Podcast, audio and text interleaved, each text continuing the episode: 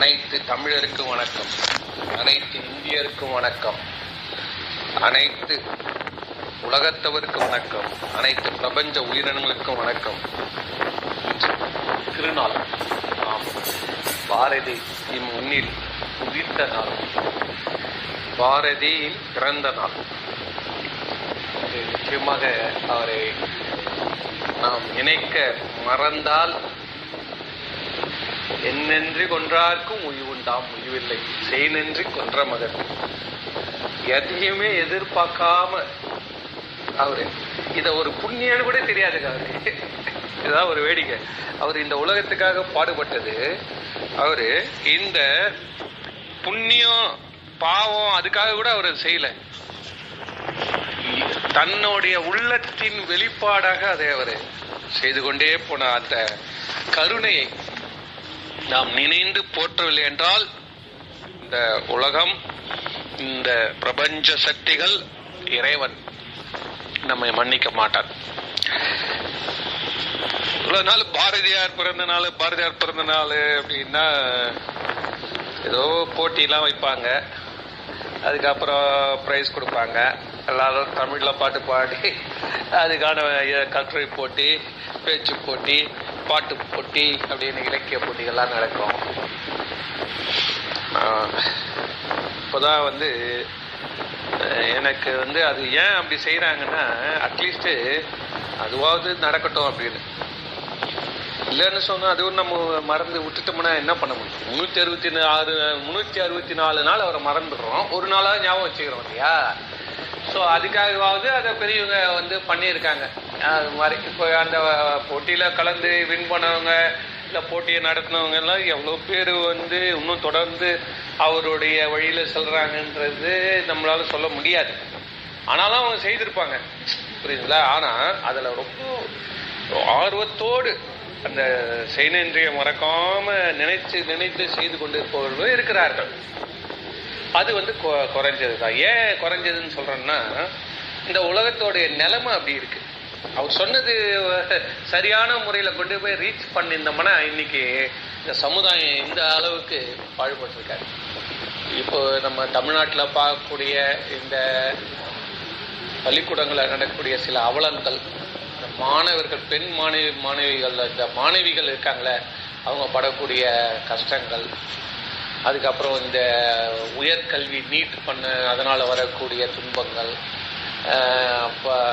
இது அது இல்லாமல் பலவிதமான ஒரு குறுகிய மனப்பான்மையினால் ஒருத்தரை தாக்கி கொள்வது, வக்கிர எண்ணங்கள், எல்லாத்தையுமே அவர் கண்டிச்சிருக்காரு.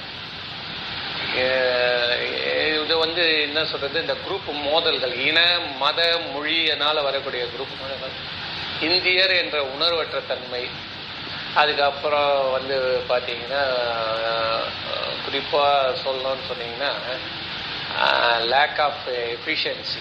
அவர் சொல்கிறது மாதிரி உலகத்திலிருந்து எல்லாத்தையும் நம்ம சிறந்த தொழில்களை, சிறந்த சாத்திரங்களை, சிறந்த நூல்களை, சிறந்த விதமான படைப்புகளை நாம் ஏற்றுக்கொள்ள வேண்டும் என்று அவரே தமிழில் மொழிபெயர்த்து விட்டாருங்க. இது எங்கேயாவது கேள்விப்பட்டேன். அவரு ஒரு முறை தாகூர் மதுரைக்கு வந்தப்போ இவரு போறாரு, கிளம்பிட்டாரு.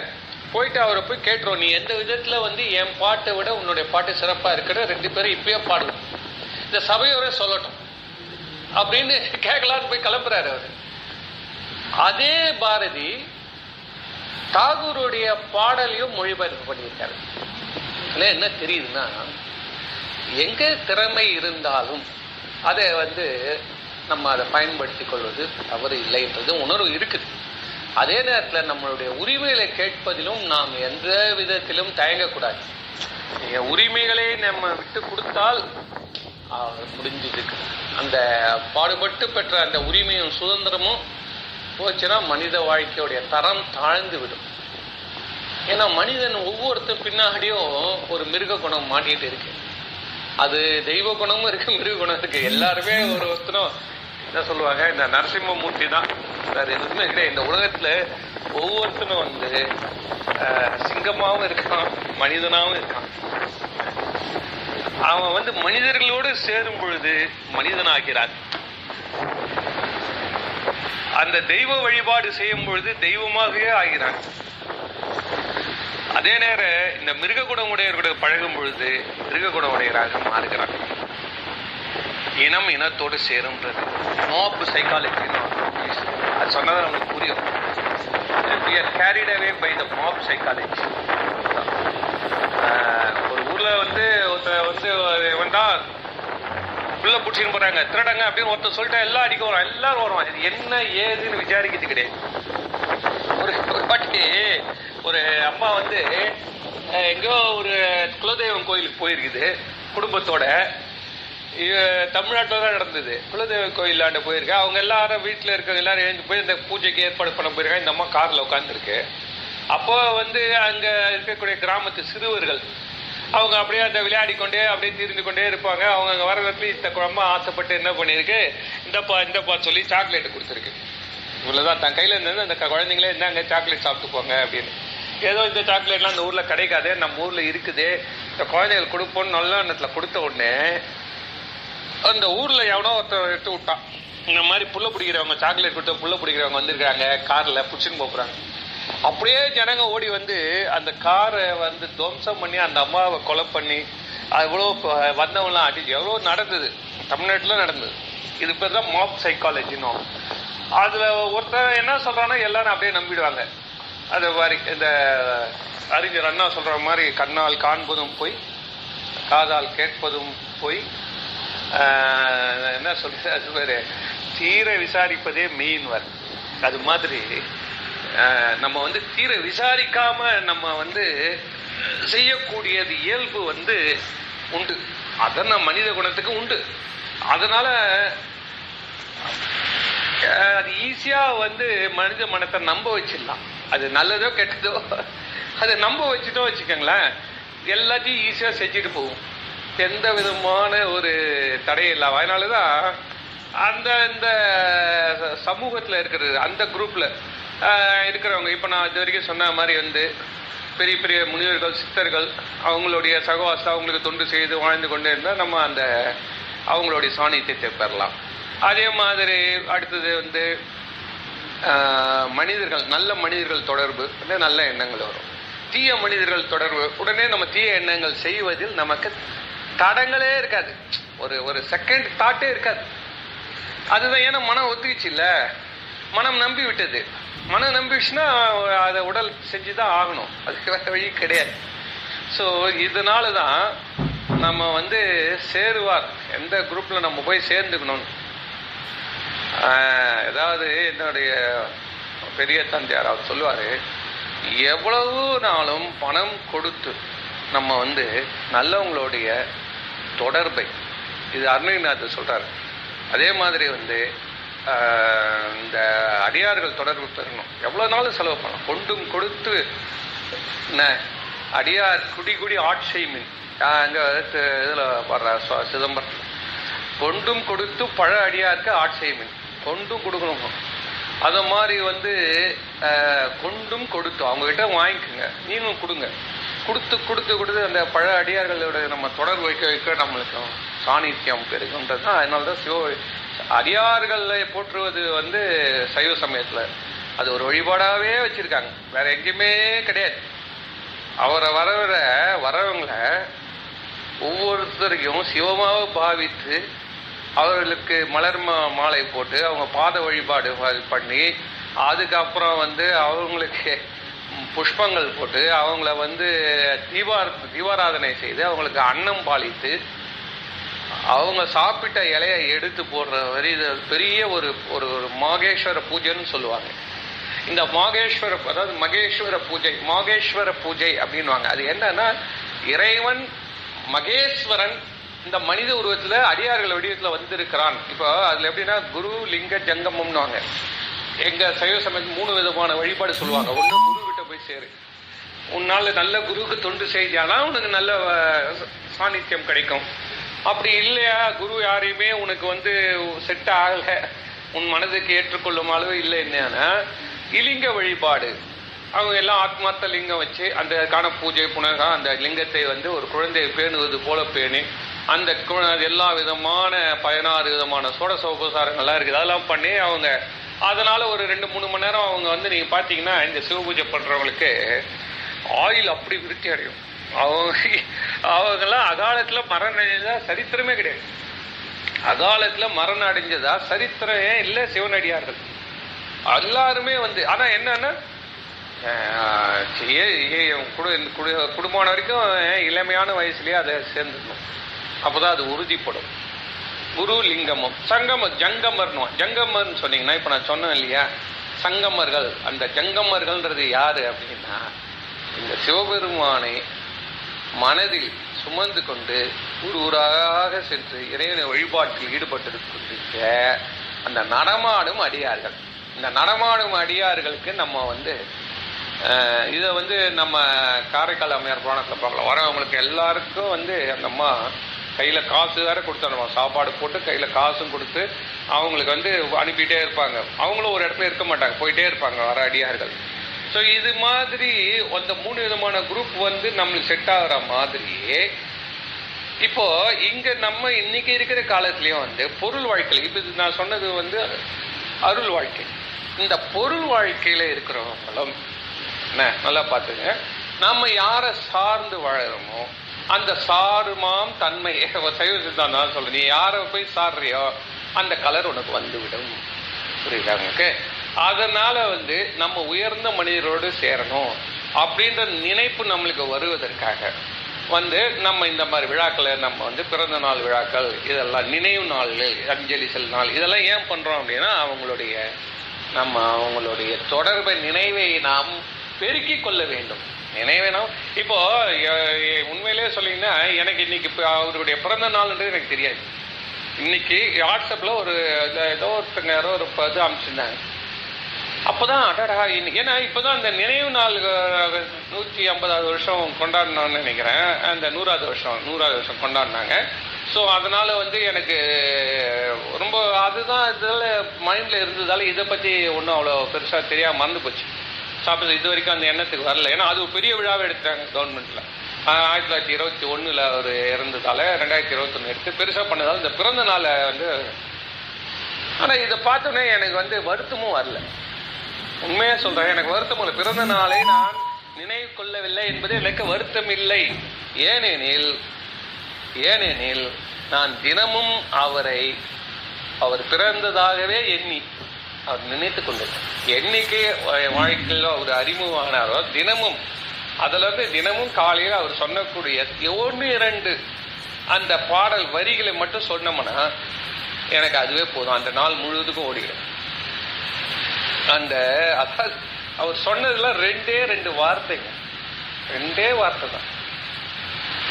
அந்த வந்து குழந்தைங்களுக்கு சொல்றது. அதுவே வேற ஒண்ணுமே பெருசு இல்லை. குழந்தைங்களுக்கு சொன்னதே எனக்கு வந்து பெரிய ஒரு மகிழ்ச்சியும் ஒரு உற்சாகத்தையும் கொடுக்குது. சொல்லுவாரு, கெடுப்பது சோர்வு, அவ்வளவுதாங்க. உடனே படுக்கலேருந்து குதிச்சிடுவார். காலையில் எழுந்துக்கலாமா வேணாமான்னு முன்னாடி என்ன பண்ணிட்டு இருப்போம், இன்னும் கொஞ்சம் ஏதாவது இன்னும் கொஞ்சம் பொழுது விடிக்கிட்டோம், இல்லை வந்து வாக்கிங் போகலாமா வேணாமா, இன்னைக்கு வாக்கிங் போகாம இன்னைக்கு நேற்று தானே போனோம், இன்னைக்கு தேவையில்லை, மழையா வரா மாதிரி இருக்கு, இப்படி ஏதாவது ஒரு சிந்தனைகள் வரும். இல்லை நம்ம வந்து வீட்டுக்குள்ளேயே நடந்துடலாமா, இல்லை யோகா பண்ணிக்கலாமா, எப்படி அதை காம்பன்சேட் பண்ணணும், ஏதாவது ஒன்று ஆக்டிவிட்டி பண்ணணும், இல்லை எதுவுமே வேணாம். சில இடத்துல இதெல்லாம் சொல்கிறாங்க, வாரத்துக்கு 4 நாள் பண்ணால் போதுன்றாங்க, இன்னைக்கு விட்டுருவோம், அப்படிலாம் ஒரு எண்ணங்கள் இருக்கிறப்போ உடனே அவருடைய ஒரு வரி ஞாபகத்துக்கு வரும். என்னன்னா, கெடுப்பது சோர்வு. அடுத்த செகண்டுங்க நான் வந்து அடுத்த தயாராகிடுவேன். அடுத்த செகண்டு டக்குன்னு கிளம்பி எந்த குதிரை எப்படி அந்த பறக்குதோ, ஹார்ஸ் பவர்னு என் பேர் வச்சா சரிங்களா, ஏன் வந்து யானை பவர்னு வைக்கல, இது பண்ணியிருக்கேன் ஹார்ஸ் பவர்னு வைக்கிறான் அந்த மோட்டருடைய பவருக்கு. அது மாதிரி அந்த மோட்டருக்கான அந்த பவரை உந்து சக்தியை வந்து பாரதியாருடைய வார்த்தைகள் இருக்க பேர்பட்ட மகானுங்க எதையுமே அனுபவிக்காமல் போயிட்டானுங்களேங்க. அவனுக்கு இருக்கக்கூடிய ஒரு அரசாங்க புலவர், ஒரு கார் கொடுத்து, ஒரு பங்களா கொடுத்து, ஒரு காலேஜுக்கு ஒரு ப்ரொஃபஸர் ஆக்கியவரை ஏதாவது இல்லை ஒரு பிரின்சிபல் ஆக்கியாவது கொஞ்சம் பார்த்துருந்துருக்கலாம்ல. ஏங்க வந்து ஒரு ஓ எச்சலுங்க எதுவுமே அனுபவிக்கலையா? ஆனால் அதை பற்றி கவலையே படலைங்க. அவன் கவலைப்படுவதற்கே அவனுக்கு வந்து தன்னை தாழ்த்திக்க அவன் ரெடியாக இல்லை. கவலைன்ற ஒரு சிக்கலில் அவன் மாட்டிக்கிறதுக்கு சேற்றில் காலை வைக்க அவன் தயாராகலை. அவன் இறகுகளை வெற்றி வெற்றி என்ற உயர்ந்த சிந்தனைகளை இறகுகளாக கொண்டு அவன் பறந்து கொண்டிருந்தான். அவனை யாருமே ஒன்றுமே பண்ண முடியலைங்க. எந்த லைனில் போனாலும் is a number one, highest ரேஞ்சில் பறந்துட்டு இருக்காரு. இங்கிலீஷ்காரன் சொன்னான், நீ என்ன நீ இப்போ என்ன நீ இருந்தியானா நாங்கள் காலி ஆகிடுவோம், எங்களுக்கு குண்டு போகணுன்னு பற்றி விட கவலை கிடையாது. உண்மையிலே சொல்கிறேன், எங்களுக்கு நீ உன் பாட்டு தான் எங்களுக்கு வேட்டுன்னா இங்கிலீஷ்காரன் அவன் சொன்னான், ஜட்ஜு சொன்னான் உன்னுடைய பாட்டு எங்களுக்கு வேட்டுன்னா. அடாடாடாடா அப்படி உடனே அரெஸ்ட் பண்ணணுன்ற தயாராகிறாங்கன்னு உடனே ஒரு பாண்டிச்சேரி போயிடுறாரு. அந்த புதுச்சேரியில் இருந்து அங்கேருந்து பத்திரிகைகள் அமோகமாக இருக்குது, ஒரு பத்திரிகைகள் தமிழ்நாடு பூரா போயிட்டு இருக்குது. உடனே என்ன பண்ணான் இங்கிலீஷ்காரன், அந்த பத்திரிகை நிறுத்தினான். அப்புறம் பாண்டிச்சேரி அரசை மிரட்டலாம், இவர் ஏதாவது எங்களுக்கு கலவம் பண்ணான்னா நான் வந்து திருப்பி பிடிச்சிருவேன். உடனே என்ன பண்ணுறாரு இவர், வேறு வழி இல்லாமல் எல்லா நாலா பக்கமும் தனக்கு வந்து கட்டப்பட்டு விட்டன வாயில்கள், மூடப்பட்டிருந்தானே, இன்னும் யோசனை பண்ண ஆத்ம விடுதிக்கு பாட ஆரம்பிச்சிட்டார். என்ன இது என்னடா இது, இந்த இந்தியா சுதந்திரம் வாங்கிறதுன்றது ஒரு மேட்டர் இல்லை, நான் வந்து ஆத்ம விடுதலை சொல்லி ஆன்மீகத்தில் இறங்கிட்டார்.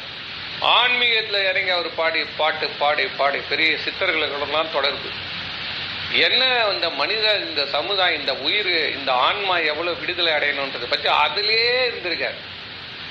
எவ்வளோ அந்த அளவுக்கு எவ்வளோ, ஆனால் இது அதில் தான் பாண்டிச்சேரியில் வந்து அவர் அந்த அளவுக்கு இதுவாக, ஏன்னா பாவம் அவருக்கு பழக்க தெரியல. இல்லைன்னு சொன்னால் இந்நேரம் ஒரு அவரும் ஒரு சாமியாராகி ஒரு ஜோசி இதெல்லாம் சொல்லியிருந்தாரு வச்சுக்கோங்களேன், அவர் இந்நேரம் எவ்வளோ இந்த கோடிகள்லாம் சம்பாதிச்சிருக்கலாம்.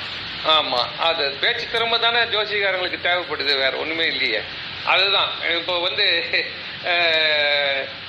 அது மாதிரி வந்து அவருக்கு அப்படியும் இல்லை, எல்லாத்தையும் நேர்மையாக செய்து எப்படிங்க குழந்தைங்க 2 குழந்தைங்க காப்பாற்றுவார், எல்லா விதத்துலேயும் அவருக்கு வந்து வாய்ப்பிழக்க. ஒரே ஒரு வருமானம் என்னன்னா சிறந்த கட்டுரைகளை வந்து அவர் தலையங்கம் மாதிரி இந்து பேப்பருக்கு அனுப்பிட்டுருப்பார்.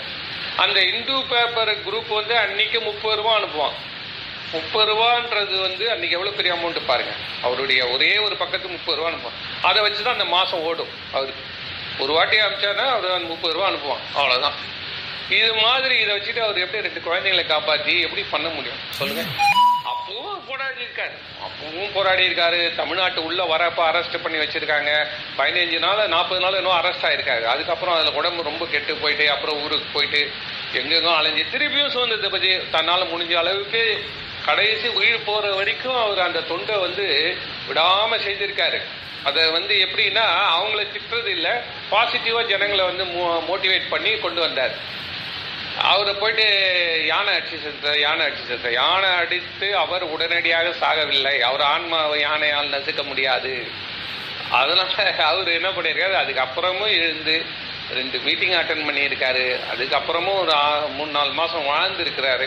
அதனால இந்த மகான் வந்து நம்ம இப்போ எதுக்காக இவ்வளோ தூரம் சொல்கிறோன்னா, யாராவது வந்து நமக்கு நல்ல கருத்து சொன்னார்கள் என்றால் நமக்கு வந்து அவங்க உதவி பண்ணார்கள், அவங்களுடைய நலத்தை நாம் பார்க்கணும். எப்படி எதுக்காக நம்ம கோயில் தட்சணைன்னு ஒன்று வைக்கிற மாதிரி அவங்களுக்கு வந்து இந்த பெரிய மனுஷால பார்க்குறப்ப கை வீசின்னு போகக்கூடாதுன்னு ஒரு இது சொல்லுவாங்க.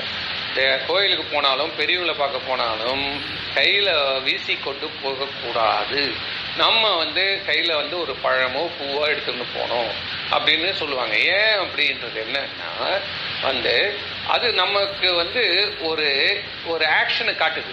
நம்ம ஒரே ஒரு வாழைப்பழம் தான் வாங்கி போய் இப்படி வைக்கிறோம். இந்த வைக்கிற அந்த ஆக்ஷன் இருக்குல்ல, அந்த வைக்கிற அந்த ஆக்ஷன் வந்து உனக்கு கொடுக்கறதுக்கு அள்ளி அள்ளி தருவதற்கான ஒரு சக்தியை ஒன்று சுரக்க வைக்கும். ஒன்று அது நிறுத்த முடியாது யாராலும். அடுத்த வாட்டி என்ன பண்ணுவேன், திருப்பியும் 2 வாழைப்பழம் இன்னும் 2 சன்னதிக்கு 4 வை, அப்புறம் அடுத்தது சார் நான் ஒரு அபிஷேகமாக பண்ணுறேன், அடுத்தது நான் இந்த கோயிலுக்கு வந்து இந்த தொண்டு பண்ணுறேன், இந்த திருப்பணியில் நான் பங்கு கொள்கிறேன், அடுத்தது இந்த திருத்தல பழத்து போகிறேன், அடுத்தது நான் வந்து கும்பாபிஷேகம் பண்ணுறேன். நான் இப்போ பாருங்கள் இதில் யாருடைய லெவல் அதிகமாக சுவாமி அப்படியே தான் இருப்பார். ஸோ என்ன அது கேட்டிங்கன்னா, கொடுக்கணுன்றது ஒருத்தன் ஆரம்பிச்சிட்டோன்னா அதை தடுக்க முடியாது. அதுதான் அந்த ஸ்டார்ட் பண்ணுறதுக்கு தான் இதெல்லாம் இந்த அந்த செயல் இருக்கணும். அந்த இடத்துல வந்து எண்ணம் மட்டும் இருந்தால் பத்தாது, செயலும் இருந்தால்தான் இந்த உடல் அதுக்கு ஏற்ற மாதிரி தன்னை உழைப்பதற்கு தயாராகிக் கொள்ளும். அப்போ அந்த ஆனந்த அனுபவத்தை அது பெற்றுவிட்டது, அதால அதை நிறுத்த முடியாது. இதனாலதான் என்ன சொல்றாங்க, நொய்யில் பிளவளவேனும் கொடுமின்றாராம். யாரு அருணகிரிநாதர் சொல்றார், யாருக்கு? ஒரு ஏழைகளுக்கு நொய் இருக்குதுல்ல, அரிசியில நொய்ன்றது என்னன்னா ஒரு அரிசியோட 1/4, அந்த அரிசி ஒரு ரைஸோடைய 1/4 ஒரு நொய். அந்த 1/4 ஒரு ஷேர் எடுன்றார், ஒரு பார்ட். அதையாவது எடுத்து ஒரு குருவிக்கோ ஒரு காக்காக்கோ ஒரு கொடுன்னு ஆரம்பிச்சுட்டா வச்சுக்க, உன்னை யார் தடுக்க முடியாது. கொடுத்தவன் விழுந்ததா சரித்திரமே கிடையாது. தர்மம் தலை காக்கும். இதெல்லாம் ஒரு பழமொழின்னு ஒன்று இருக்குது வச்சுக்கோங்களேன். அது standing the test of times. எவ்வளோ நாள் நம்ம பெரியவங்களை சொல்லிட்டு போனது எல்லா கருத்துமே பழமொழியில தான் இருக்கு. அதனால யார் பழமொழியை மட்டும் நீங்கள் பிடிச்சிட்டிங்கன்னா உங்களுடைய கல்ச்சர் கரெக்டாக போகும். வேறு உங்களுக்கு நீங்கள் வேறு எதுவுமே வேணாம்.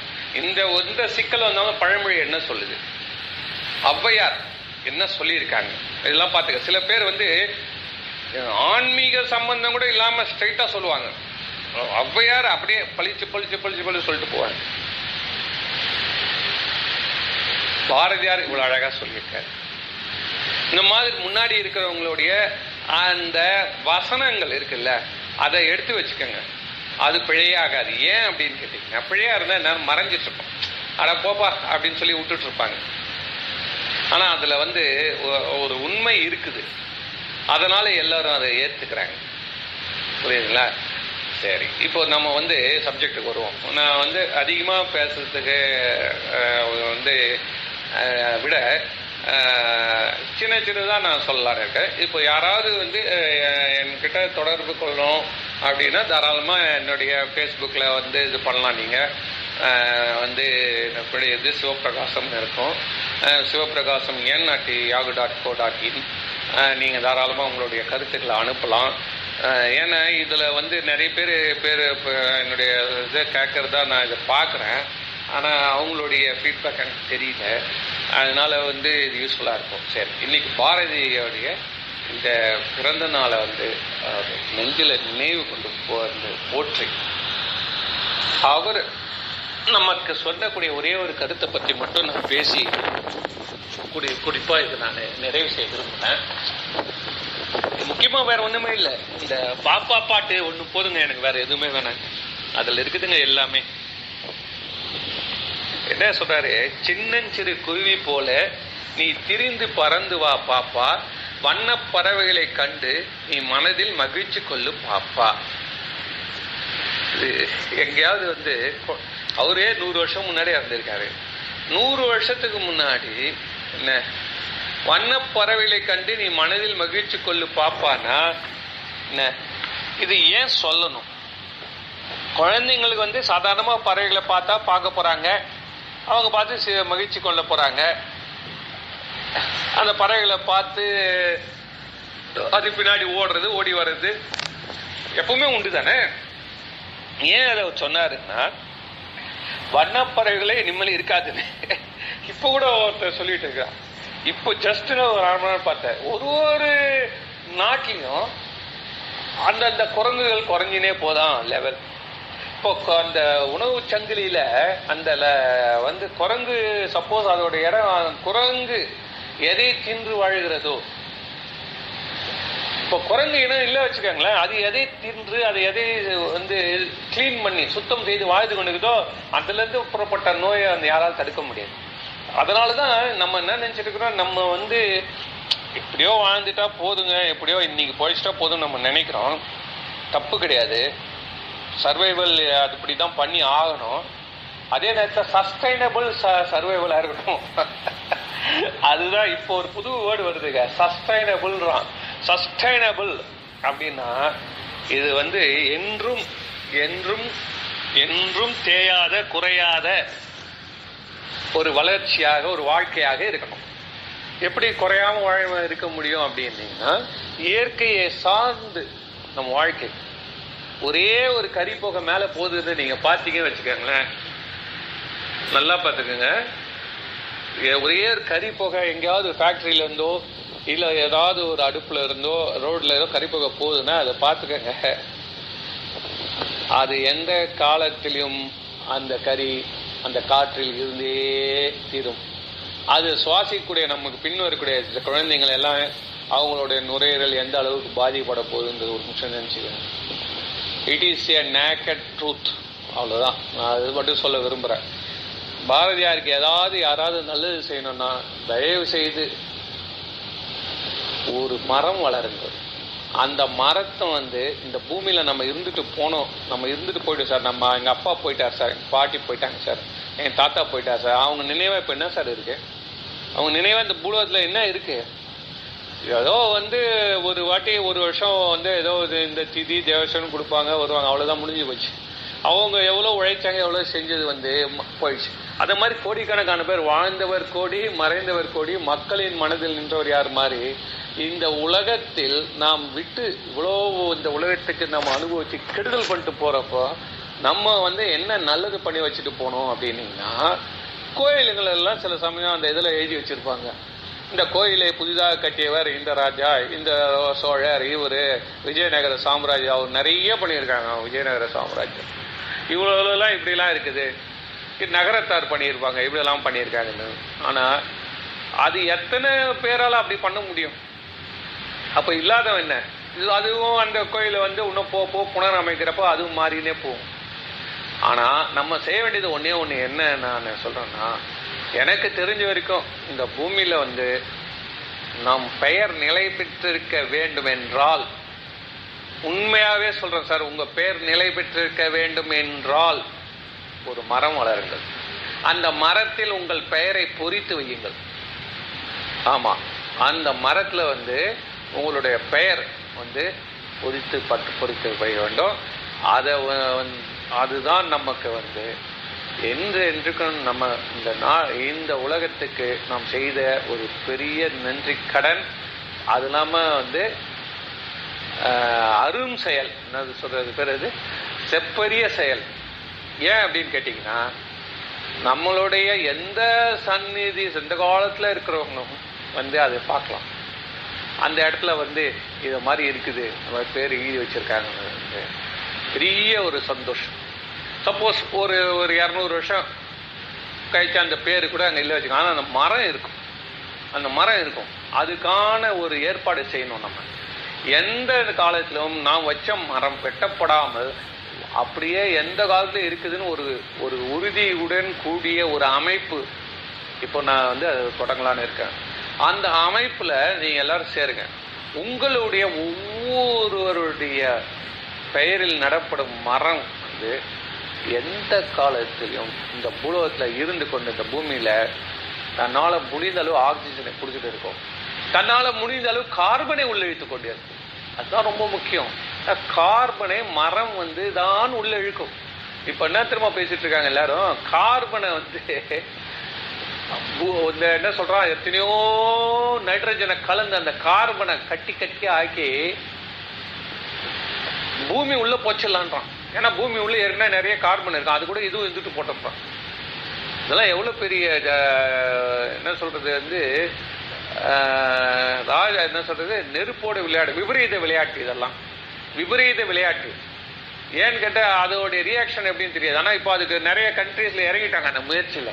என்ன சொல்றான், இந்த இவ்வளோ கறி போக சேர்ந்து போச்சு வானத்தில், அதனால மழை வெள்ளம் போய் எல்லாம் வருது. இப்போ அது எப்படியாவது அதை கார்பனை கட்டி அதை பெரும் பெரும் பாறைகளாகவே அல்லது லிக்யூடாக ஆக்கி அதை கொண்டு போய் அந்த பாதாளத்தில் விட்டுணுன்றான்.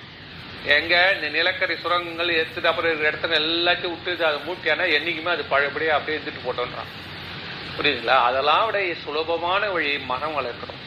இந்த மரம் வளர்த்து நம் பெரும் நன்றி கடனை பாரதியாருக்கு திருப்பாதங்களில் செலுத்தி இந்த உலகம் உய்வதற்காக நாமும் ஒரு நடவடிக்கை எடுத்தோம், நம் பெயர் நிலைபெறுமாறு ஒரு செயலை செய்தோம் என்ற மகிழ்ச்சியோடு நாம் வாழ்வோம் என்பதை கூறி விடைபெறுகிறேன். நன்றி, வணக்கம்.